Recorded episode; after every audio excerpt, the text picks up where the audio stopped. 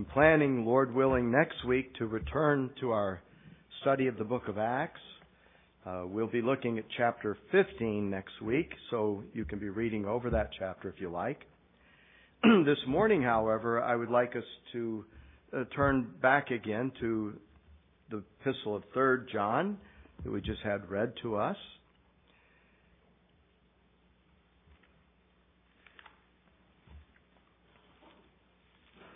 Going to look primarily at verse 2. Now, I preached a message on this, a New Year's message, in fact, about 10 years ago.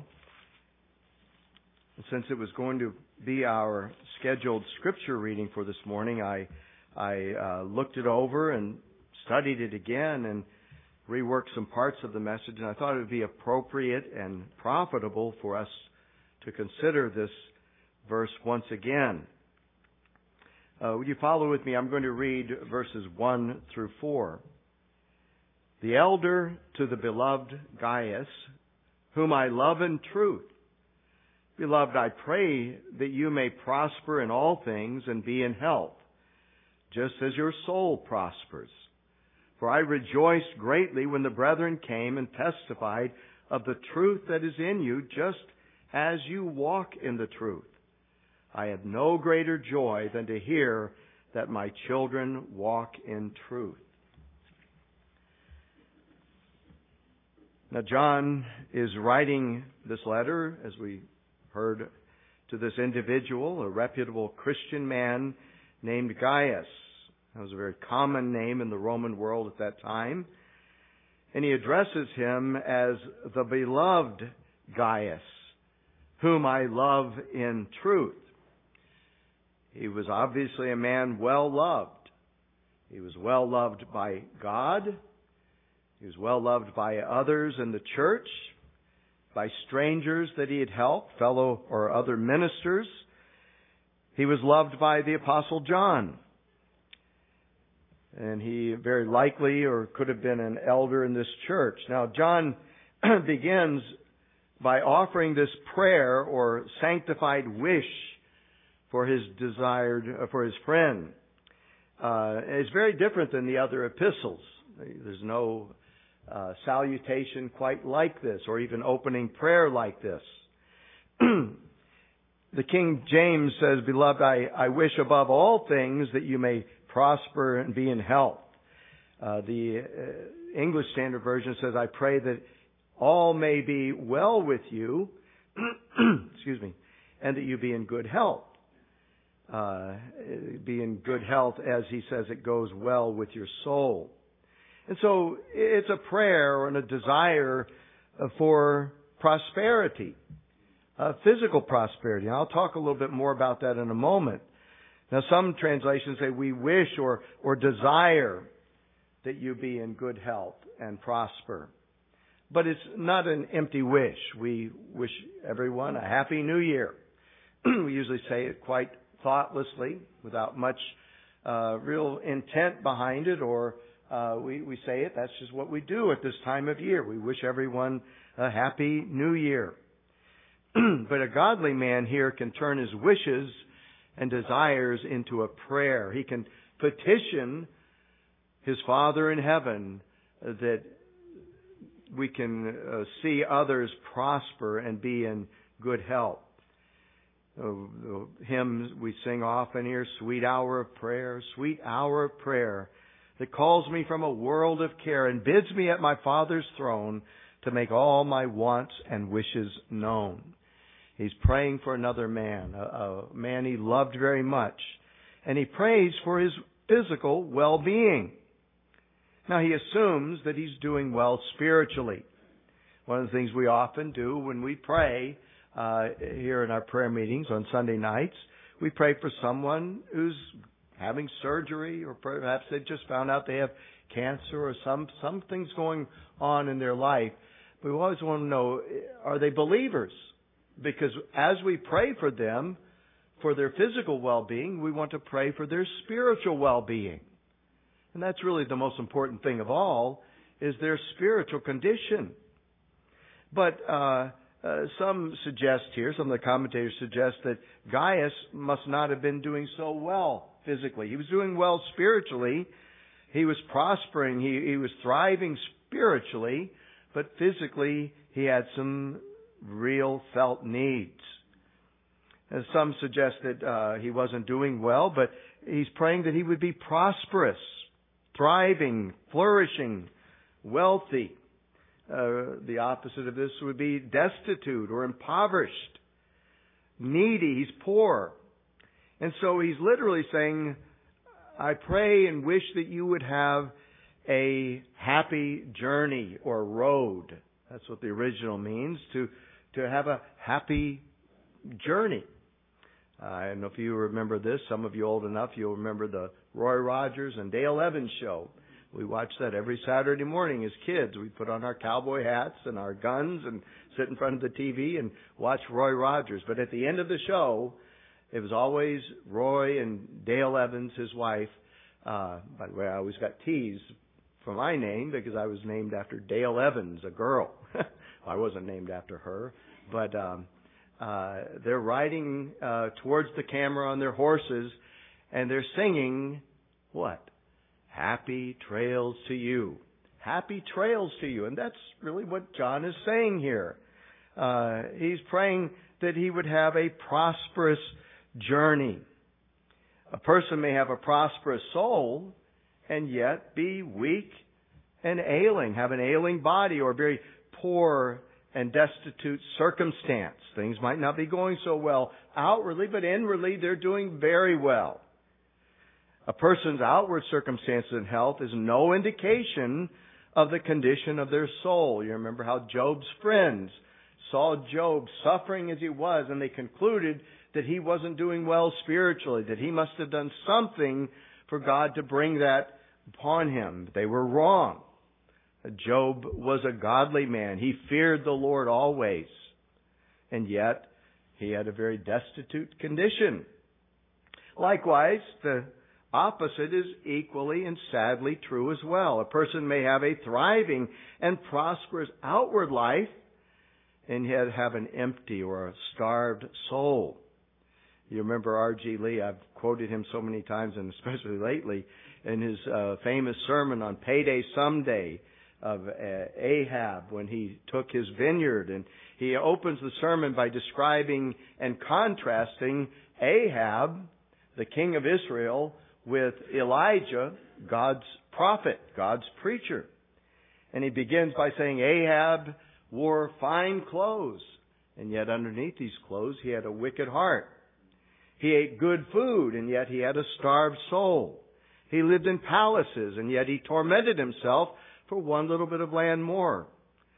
And in contrast, there's old Elijah. He had uh, he ate birds' food and widow's fare, and yet he was a great physical and spiritual athlete. He, he wore rough clothes, and yet underneath those clothes, he had a righteous and courageous heart. So a person can indeed have a very prosperous outward life and have an empty or starved soul in Revelation chapter 3, one of the churches that John writes to or the Lord addresses through John, he says, You say, I am rich and have become wealthy and have need of nothing. Here was a self satisfied church. They had it all. Much like the Corinthian church. They had so many gifts. It looked like things must be going well. But Jesus said to them, You have, you are wretched, miserable, poor, blind and naked. Now that's a sorry condition.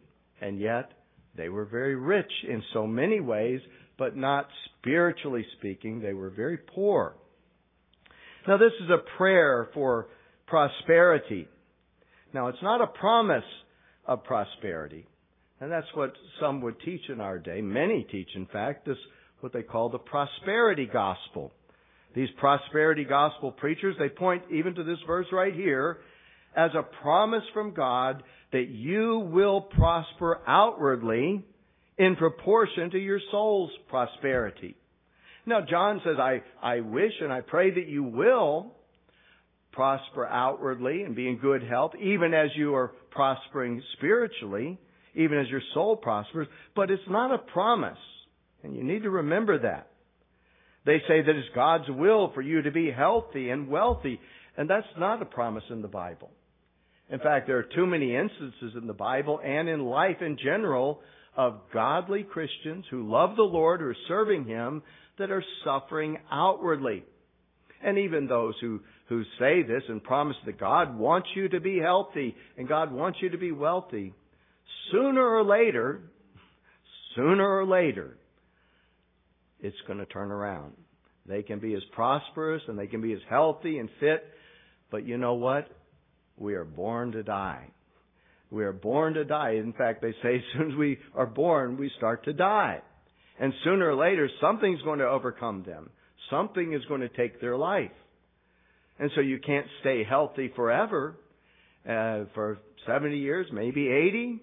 Yes, the God says that'll be the case. But sooner or later, some kind of disease or something is going to overtake you. So this idea that it's a promise is just not, doesn't fit into the scripture and it doesn't fit into experience. Now, they say it's God's will for you to be healthy and wealthy. Is that what John is saying here? That you're going to have this, Gaius. You're going to be this way. I prayed for you. It's going to happen. Well, if someone comes to you and they say, Happy New Year, and you, at the end of the year, you've had a particularly bad year, a poor, you're, you're maybe poor health or financial crisis, you lose your job. Well, you wouldn't go back to them and say, you said Happy New Year and I had a terrible year. I want my money back. no, you don't do that. Well, this is the same thing with this. It's not a promise, but it is a desire and it's a good desire to desire this of others. When you see someone suffering, do you say, well, that's just the way it is? Uh, at least you're prospering spiritually, nothing to worry about. No, we, we have pity on them. And the Bible says we should rejoice with those who rejoice and weep with those who weep. Weep. In fact, it should be our attitude and prayer towards all men, even our enemies, that they're doing well. Remember what uh, Micah says, Do not rejoice over me, my enemy. When I fall, I will arise. A righteous man may fall seven times and rise again, but the wicked fall by calamity.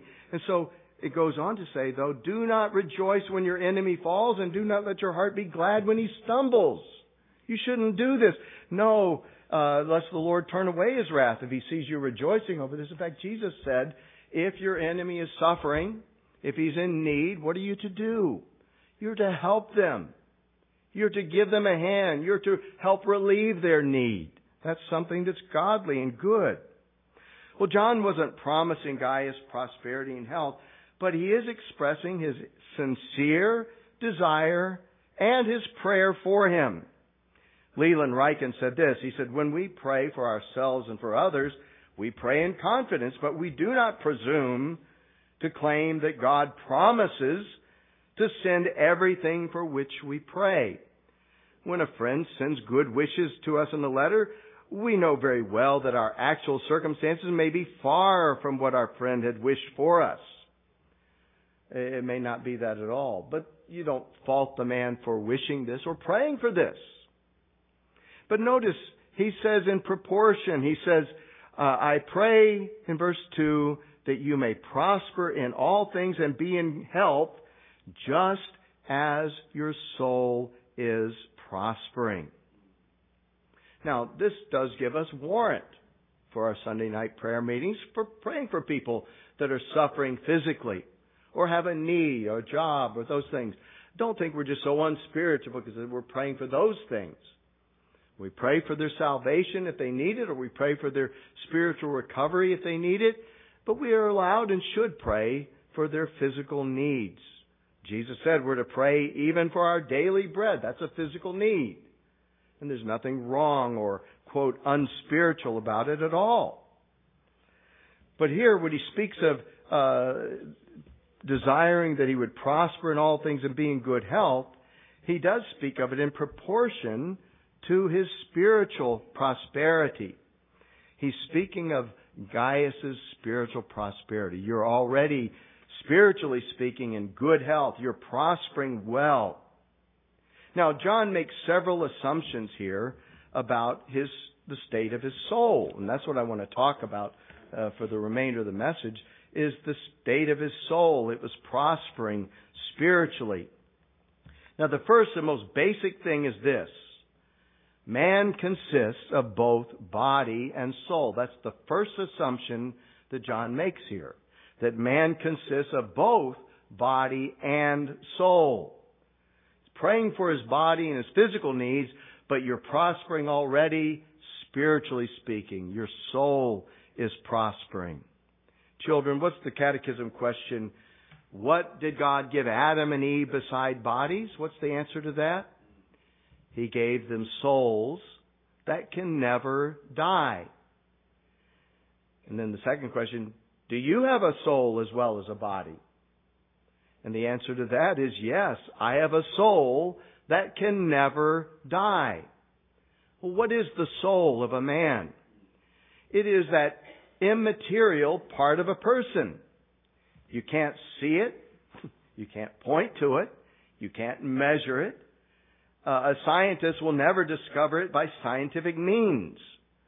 Uh, I even heard a long time ago. I looked it up, and sure enough, there is this uh, this story of back in the early 20th century, at the turn of the century, uh, a scientist did some experiments where he he was able to weigh someone as they were dying, and supposedly when they uh, when they they get breathe their last breath, that now the body weighs so many grams less than it did before he died, and so there they thought that proves the existence of a soul, but a soul is not physical. A soul isn't something that you can measure. It doesn't weigh anything. Uh, otherwise, it would be physical then. But it's not physical. It's spiritual. The soul or the spirit of a man. Now, just because a science can't discover it by scientific means, that doesn't mean that it doesn't exist any more than when the first Russian cosmonauts went into space, they concluded that there must not be a God because what did they do? They looked around and they didn't see him anywhere. So they said, there's no God. It proves our atheistic uh, proposition. There is no God. Well, our soul is as real as our body uh, Edward Griffin said this. He said, reason assents to this, that is, the soul's existence, when it is discovered, although reason could not have made the discovery. Well, how do we know then? And that's the next question of the Children's Catechism. Well, how do you know that you have a soul? You believe God created Adam and Eve with a soul? You believe you have a soul? Well, how do you know that you have a soul? And the answer is very simple because the Bible tells us so. the Bible tells us so. That's how we know we have a soul. The Bible tells us so. And it tells us from beginning to end. It reveals this truth everywhere. The very beginning, when God created Adam and Eve, it says, The Lord formed man of the dust of the ground and breathed into his nostrils the breath of life, and man became a living being or person I prefer even the King James, he became a living soul.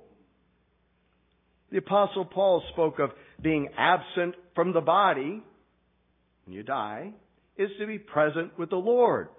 Because when a man dies, his soul does leave his body, and he goes to be with the Lord. Be absent from the body. What's absent? Your soul is absent from the body.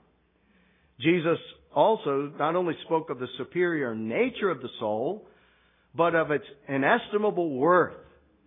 When he asked the simple question, simple but profound question, he said, what does it profit a man if he gains the whole world and loses his soul?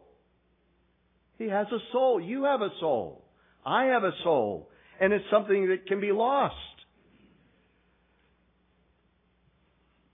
It's interesting that even in aviation, they still refer, I believe they still do, uh, Eric could confirm this, they, they refer to how many souls are on board. Uh, I Googled this to see the origins of this terminology, and though I didn't find a clear answer, I found a number of forums that discussed it, and one person commented, as someone who volunteers in search and rescue, the Civil Air Patrol as a mission pilot, when you hear the word souls, it adds some urgency and seriousness to the handling of any emergency. Isn't that interesting? They speak of souls because now all of a sudden this is very important. We're talking, now they're not looking at it in a biblical scriptural way, but they're acknowledging these are souls on board. A soul is a serious matter. We're not simply material beings. We're not just atoms and chemicals firing and just, it's all physical. We have a soul, the Bible teaches us, that can never die. It's not immortal in the sense it had no beginning. It has a beginning, but it continues throughout eternity. There's a commercial I hear on on uh, television, the radio. Uh, so it's a commercial promoting the gospel, uh, but it says, "Are you going to heaven when you die or not?" well, that's a nice way to put it, I suppose. The real question: Are you going to heaven or are you going to hell? Because the Bible teaches that we spend eternity in one place or the other. We know this because the Bible teaches it. Now, this doesn't mean here when he speaks of, uh, when John speaks of the, the soul prospering, it doesn't mean that our body is of no importance. We don't hold the Platonic view that the body is simply the prison house of the soul. That's a totally pagan concept. And yet I've heard some Christians speak of that way. Their body, I'll be so glad to be free from this body and so forth. Well, we can suffer and, and the, the difficulties we face can make us want to be home with the Lord. Uh, but it doesn't mean the body isn't important. Uh, Cat Stevens, as a, a, a songwriter and performer from the 70s, he had an interesting song entitled Miles from Nowhere. I don't know if you know that song, but a lot of his songs were very spiritual and seeking kind of songs, but he's talking about traveling through this life in search of some kind of meaning. And one of the lines says this. It says, Lord, my body has been a good friend, but I won't be needing it when I reach the end. That is, we kind of just cast it off. We don't need the body. It's gone. It's, it's, it's not important. I appreciate that he emphasized the importance of the soul, or even that there is a soul. Uh, but uh, there's more to it than that. You see, God made man both body and soul. And when He saves a person, He saves both body and soul. And, and I think that's one of the issues that these uh, health, wealth, and prosperity gospel teachers preach or that they make, uh, the errors they make, is they, they say, well, see, John says, I want you to prosper and be in health. There it is. God wants you to be healthy, wealthy, or, or God wants you to be healed of all your diseases. Remember what Isaiah 53 says, that He heals all of our diseases. Well, He does, but that doesn't mean He does it all right now. He saves our soul, but even that there's things to work on in the soul. It's not completely saved. We still have remaining sin and corruption. We still do this inward battle, the flesh lusting against the spirit and the spirit against the flesh and so forth. In heaven, though, even when we die, we go to be with the Lord and our spirits are then made perfect. Our body here on earth still struggles. Our body still has infirmities. Our body still has diseases and so forth. Those things are going to happen, but there's coming a day when all of that will be taken away. And God has promised to save not only our soul, but our body as well. First question of the Heidelberg Catechism is What is your only comfort in life and death? The answer is this that I, with body and soul, both in life and death, am not my own, but belong unto my faithful Savior, Jesus Christ. Body and soul. This body isn't something to just throw off into the garbage heap when we die. No, the body is something that He's promised to save completely. In fact, the Apostle Paul in Romans 8 speaks of the redemption of our bodies. He says, we, we uh, inwardly groan as we eagerly wait for the adoption as sons the redemption of our bodies. There's coming a day. It's called the day of resurrection, by the way. The day of resurrection when the bodies of those who have died will be raised up and reunited with their souls. For Christians, that means that we will be united with our bodies, our new glorified bodies that have no corruption, that have no diseases, no illnesses, we will then be forever with the Lord, both body and soul. Right now, however, those who have died, their spirits have gone and have returned to the Lord who gave them. In the book of Hebrews, we read of this heavenly Mount Zion, where the spirits of just men made perfect surround the throne. It's picture of those who have died and gone to be with the Lord, like Paul said he longed for, and now he has in that place. But is Paul in heaven with his spirit or his spirit and body? No, he's in heaven with his spirit. In fact, he speaks of that as being unclothed. In, in, in 2 Corinthians, it's like we're, we're not, we're not clothed. Uh, we're longing to be clothed, that is, with our body. Because when God made man, body and soul, He united those together, and sin brought death into the world. What is death?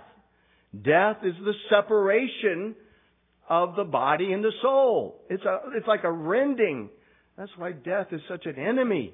Uh, it's not something natural. Don't let the mortician or anyone else tell you that this is just a wonderful uh, cycle of life. We born and then we grow old and then we die. Isn't it all wonderful?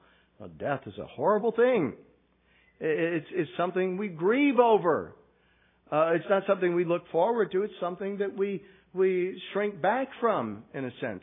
But it's that rending of the two. And so Paul says that's like being unclothed, and we long to be clothed. Now in heaven you'll be happy and you'll be satisfied without your body, but you'll be longing for that day. It's the day of resurrection, when just like Jesus was raised up from the dead, we will be raised up. Our bodies will be raised up and reunited with our souls, and we will serve the Lord. And in heaven, there will be all of those, not only spirits of just men made perfect, but the spirits and bodies of those who uh, have been raised up with Christ.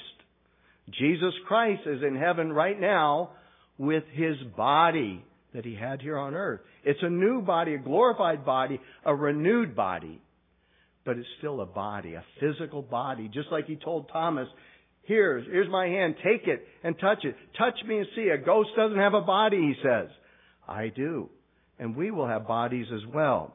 Well, that's kind of a little bit of a tangent there, but it's, I'm trying to explain the importance of a soul. And John here is assuming the existence of a soul.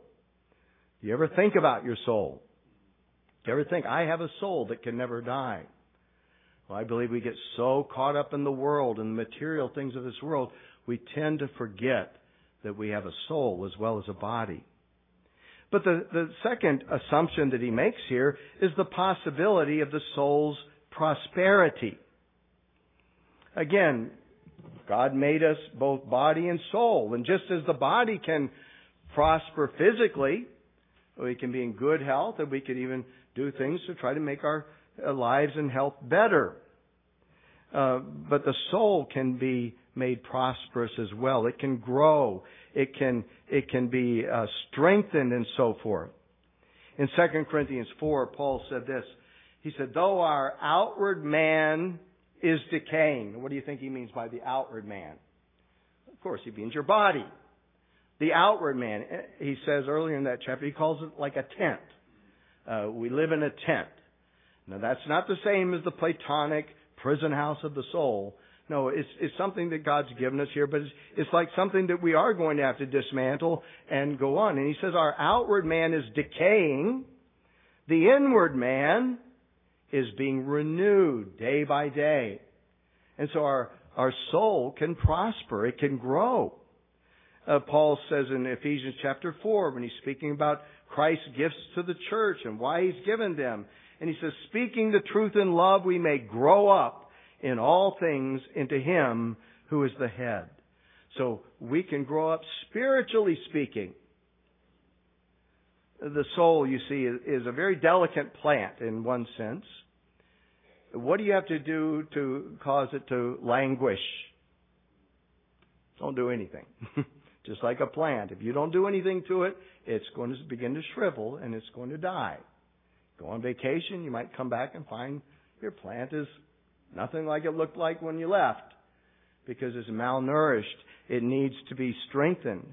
But it's a delicate plant. Yet, when it is strengthened, it can withstand some of the greatest trials and storms of life.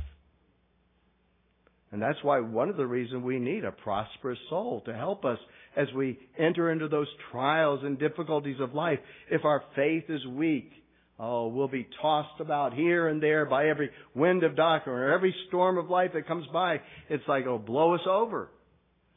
But a spiritually strong soul can withstand those things. Psalm 1 tells us of being like a tree planted by the rivers of water. Its fruit shall not, its leaf shall not wither, uh, is, but whatever he does, he'll prosper. It's a physical, it's a spiritual prospering of the soul. In 1 Peter chapter 2, he says, lay aside all malice and deceit and hypocrisy, envy and so forth. As newborn babes, desire the sincere milk of the word that you might grow thereby. So you, you have a soul, and that soul, just like your body, it can prosper. It can be in good health or it can be in poor health. Now, it's not something you can just look at and see because you can't see it at all. But you can see things that are going on that shows you it's not in good health at all.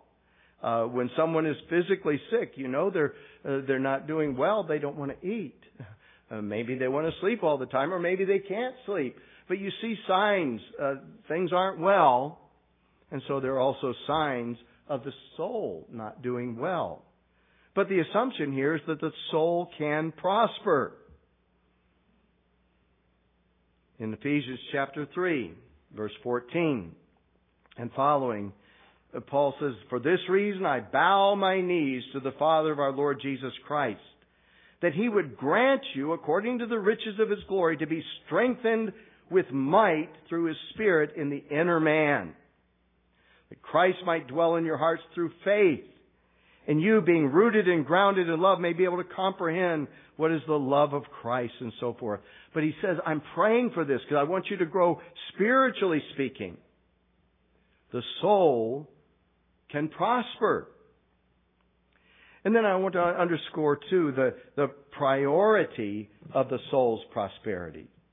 Uh, as I quoted the King James Version, uh, it really, I don't believe, translates this, this passage very well. It says, Beloved, I wish above all things that you may prosper and be in health, even as your soul prospers.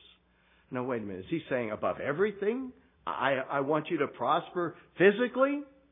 Well, that would go fly in the face of the rest of Scripture, in fact.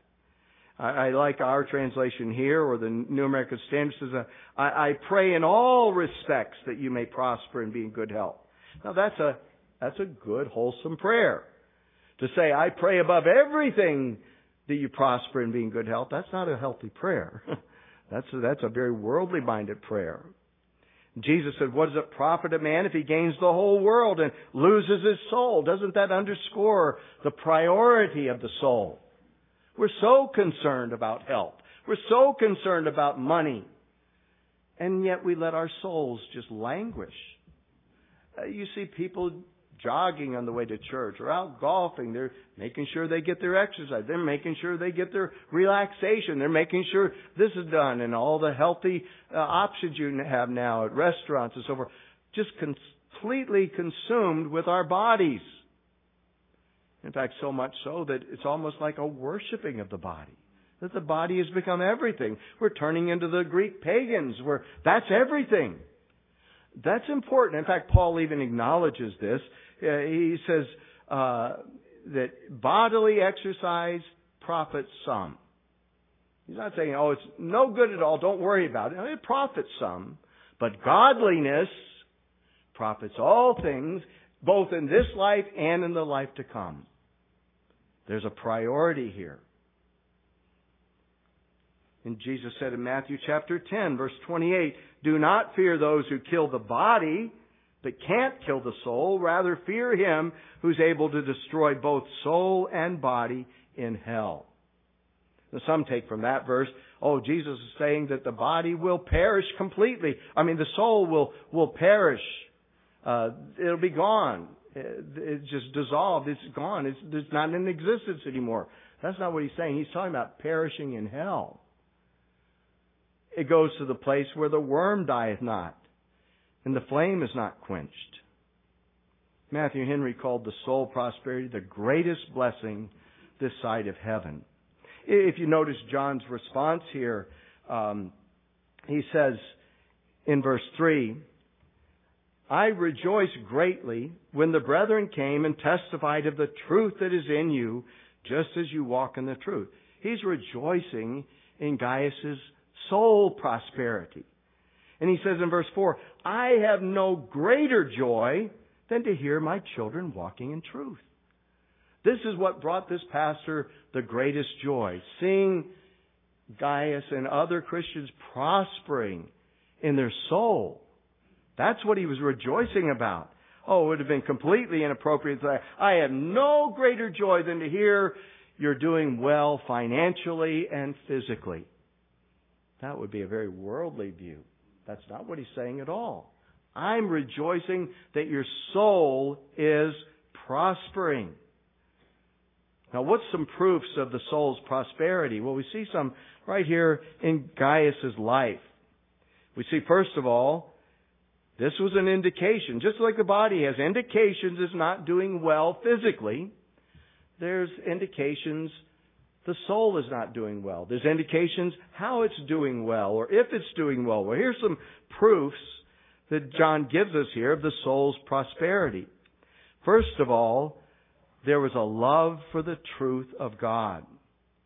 Uh, he says in verse 3, I, I rejoice greatly when brethren came and testified of the truth that is in you, just as you walk in truth. I had no greater joy than to hear my children walk in truth. Oh, a, a healthy soul loves the truth.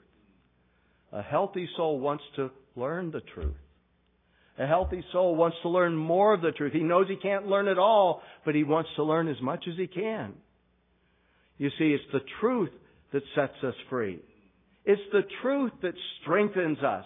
Jesus said to the Father when praying, Father, sanctify them. Speaking of His children, sanctify them. Make them more holy. Not their bodies more well, but make their souls more holy.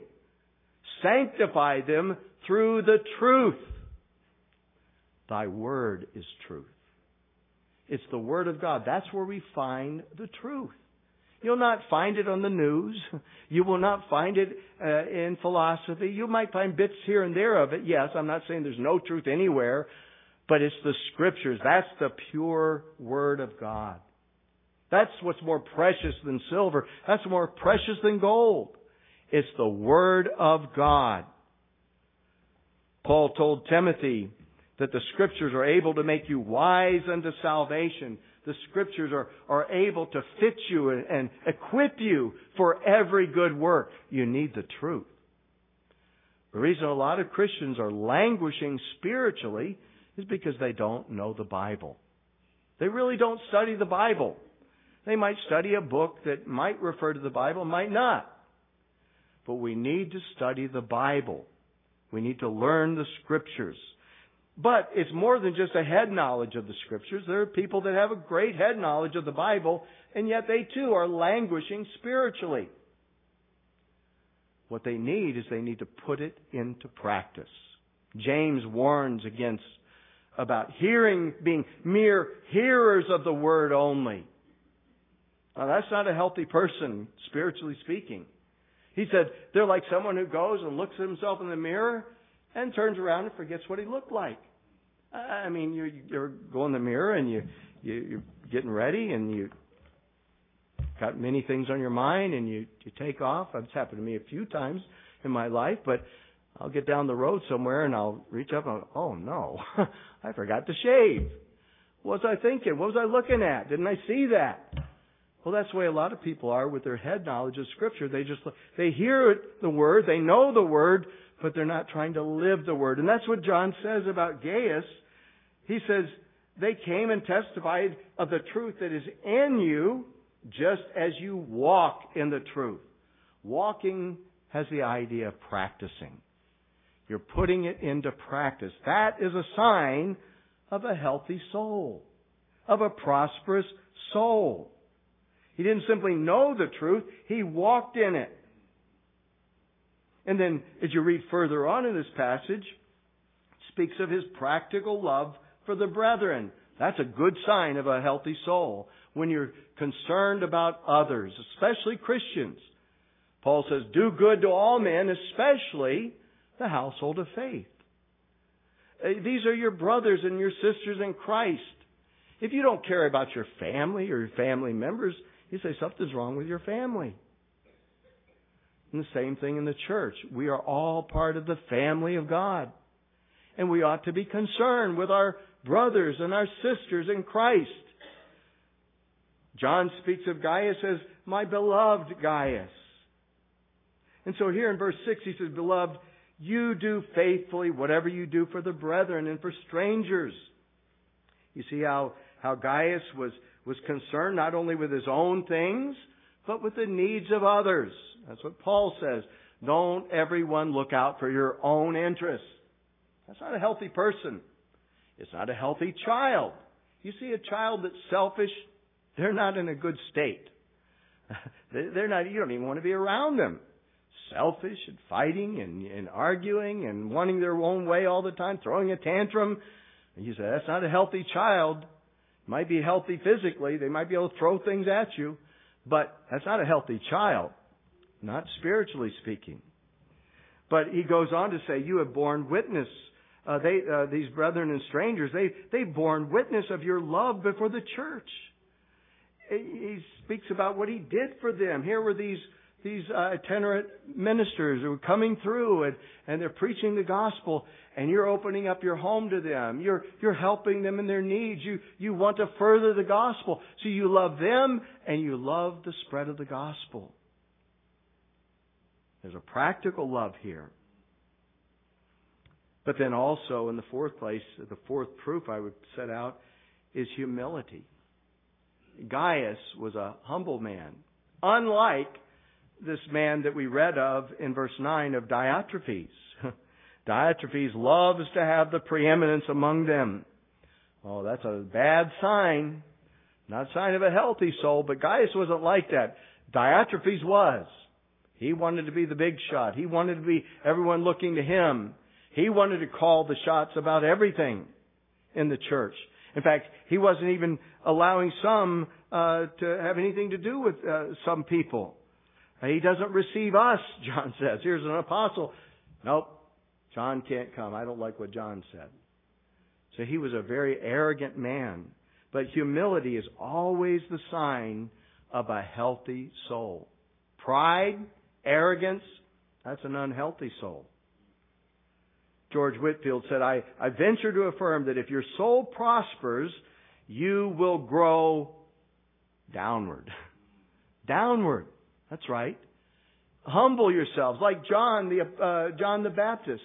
John the Baptist, used of God, great crowds were thronging to him, and yet he said, "I must, he that is Jesus must increase, and I must decrease." He wanted Christ to have the preeminence, not himself. That wasn't his role. His role was to point others to Jesus Christ. So humility. Jesus said to his disciples, he said, you know that the rulers of the Gentiles, they lord it over them, and those who are great exercise authority over them, yet it shall not be so among you. Whoever to be, desires to become great, let him be your servant. Whoever desires to be first among you, let him be your slave. Even the Son of Man himself Speaking of himself, he says, He did not come to be served, but to serve and to give his life a ransom for many. A humility that's willing and ready to do for others, not for yourself. Well, as we draw this to a conclusion, let me just ask you, do you think of your soul? having a prosperous soul begins by coming to Christ. If you're not a Christian, that's where it begins. You can't have a healthy soul unless you belong to Christ. Unless you have seen you as a sinner, seeing yourself as a sinner before Him. Uh, this is what the Bible says regarding unbelievers, and which every one of us is in this condition at one time. The Apostle Paul said we were dead in our trespasses and sin. Now, we can argue about degrees, but dead is dead. That means we really didn't have a heart for God. We didn't want to do the things of God. We'd rather go and follow the world and do the things of the world. Dead in our trespasses, walking according to the course of this world, he says. The same spirit that's working in the sons of disobedience. That's what we were. Not a healthy condition at all. But Christ saved us. We who were dead in our trespasses and sins, He quickened and made us alive. We're born again. In fact, those who are born again, Paul says, we are new creatures in Christ. If any man be in Christ, he is a new creation. That's the moment a person believes he's a new creation. Old things have passed away. Behold, all things have become new. He's not perfect by any stretch, but he's in a different direction. He's in a, a heavenly direction. Now, his greatest desire is to please God. His greatest desire is to honor Christ. That's the new creation. That's where a healthy soul begins. That's not where it ends, but that's where it begins with a new life in Christ. But as a believer, we need to be careful because as a believer, the Bible says that the world can squeeze us into its mold and become more like them than like Christ. Don't let the world squeeze you into its mold. Jesus warned about the cares of this world choking out the word so that it becomes unfruitful, not a healthy plant. A plant that doesn't, a plant that's supposed to bear fruit that doesn't, isn't a healthy plant. Remember, Jesus gave the example of a certain man who had a certain tree and it wasn't producing fruit. He said, I'm going to give it one more shot and see. If it doesn't, I'm cutting it down. It's worthless. It's just taking up the room. I can plant something here that does grow, that does produce. Well, be careful. The cares of this world can choke the word out so that it becomes unfruitful. Make your soul's prosperity the chief priority of your life. Desire His Word that you might grow thereby. Use the means that God's given you for growth you know, if you want to start a garden uh, you, and you've never started one, you probably need to read some books. You, you probably need to ask somebody, or you'll get very discouraged very quickly. I tried this, I tried that, it didn't work. I'm not getting anything. You talk to somebody who knows what they're talking about. The means of grace, that's what Christ has given you to help you to grow, to grow spiritually. That's what he says in Ephesians 4. He's giving certain teachers to the church for the building up of the body of Christ. So that you will no longer be as children tossed here and there by every wind of doctrine, but that you might grow up firmly, strong, healthy. Serve others in humility. Think more about others than yourself, and you'll grow spiritually. But if you think only about yourself, your comforts, your desires, you won't grow spiritually, you'll languish at best. May show that you're dead at worst. Use the means that God's given you. He's given you not only the church and the preaching of the word, He's given you fellow believers.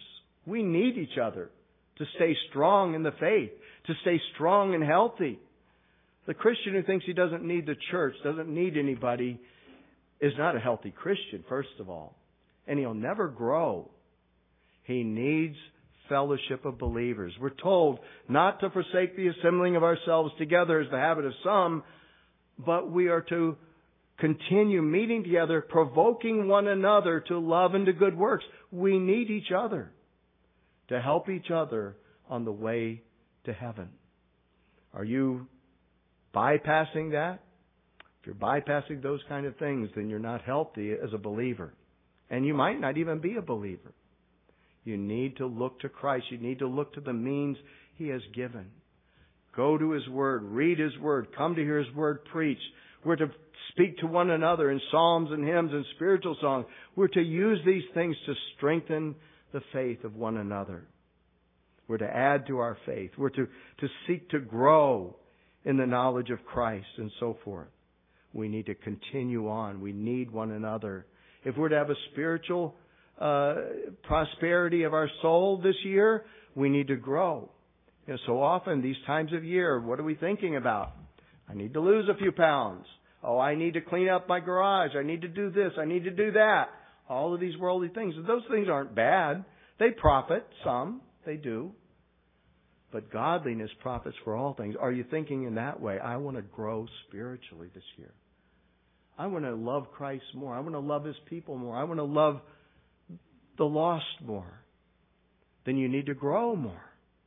Because that's what growing is about. We need to have resolutions, spiritual resolutions. I'm going to read the scriptures more. I'm going to try to practically put it into practice. I want to follow Him more closely. I want to attend the means of grace. I want to do the things that He's called us to do so that we will no longer be like children.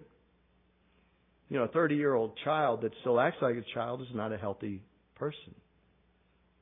We need to grow up in the faith. We need to be strong. Paul writes to the Corinthians, I, I wish I could write to you as mature, but I'm having to write to you like you're babes. That's not healthy. We need to grow up. We need to become more fervent Christians, more serious Christians, to love Him more and love His people more. May God help us all. Let's pray. Father in heaven,